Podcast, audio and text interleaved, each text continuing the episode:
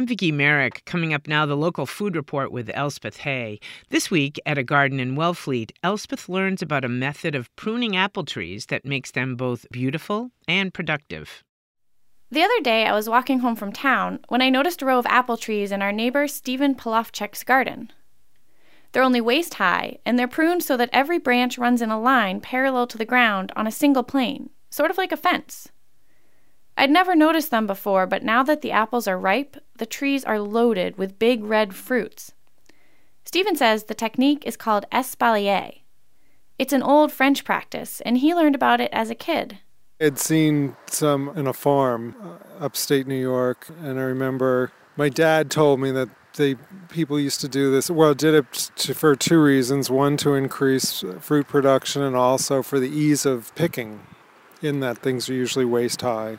Espalier helps with fruit production because the leaves get more light than they would on a tree with crowded branches. And more light means the plant has more sugar to put into making fruit.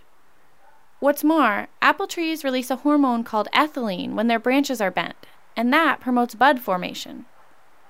These are all good reasons to espalier, but Stephen says he just liked the look. When I put it in here, I just kind of liked the idea of um, creating a fence that was natural provided some fruit and also gave it, you know, delineated between the what's now becoming the blueberry patch and the upper lawn.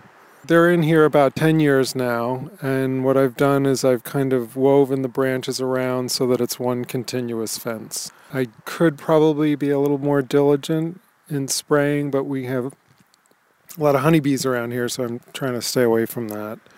And um, each year I, I prune it you can be very brutal with it, and in the springtime, it gives really nice flowers, and um, that's how I started. So, do you know what variety the apples are? Yes, I put in three different varieties. The this here with the three tiers are uh, Fuji, which is relatively a new apple, and then I have a Free-Mac and a Red Delicious. The Fuji was developed in Japan in the 1940s. The Free-Mac is an old variety, and the red delicious was discovered in the US at the end of the 19th century. Stephen says it's important to have different varieties if you want a productive orchard. In order to bear fruit, you have to um, have a different set of varieties so that they cross pollinate.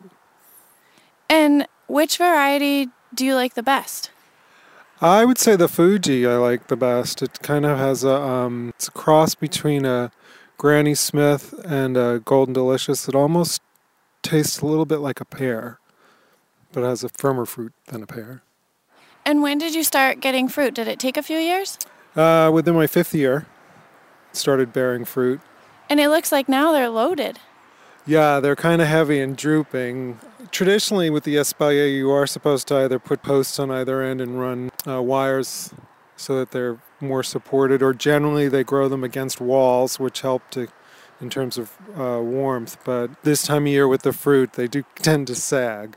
So they're looking a little droopy, but um, I think they've done well. Since he doesn't spray the apples for pests, they sometimes have bad spots or worms, so they're best for baking. The afternoon I visited, Stephen was just pulling an apple cake out of the oven.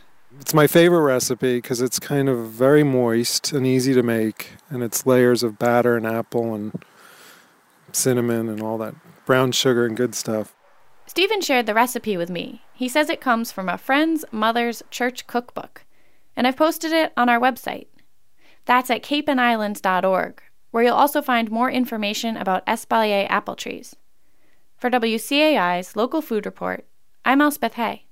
Also online, you can find pictures of Stephen Polowcyk's Espalier apple trees and a link to our free podcast of the local food report. That's at capeandislands.org. This show is edited by Jay Allison and produced by Atlantic Public Media in Woods Hole. I'm Vicki Merrick. Thanks for listening.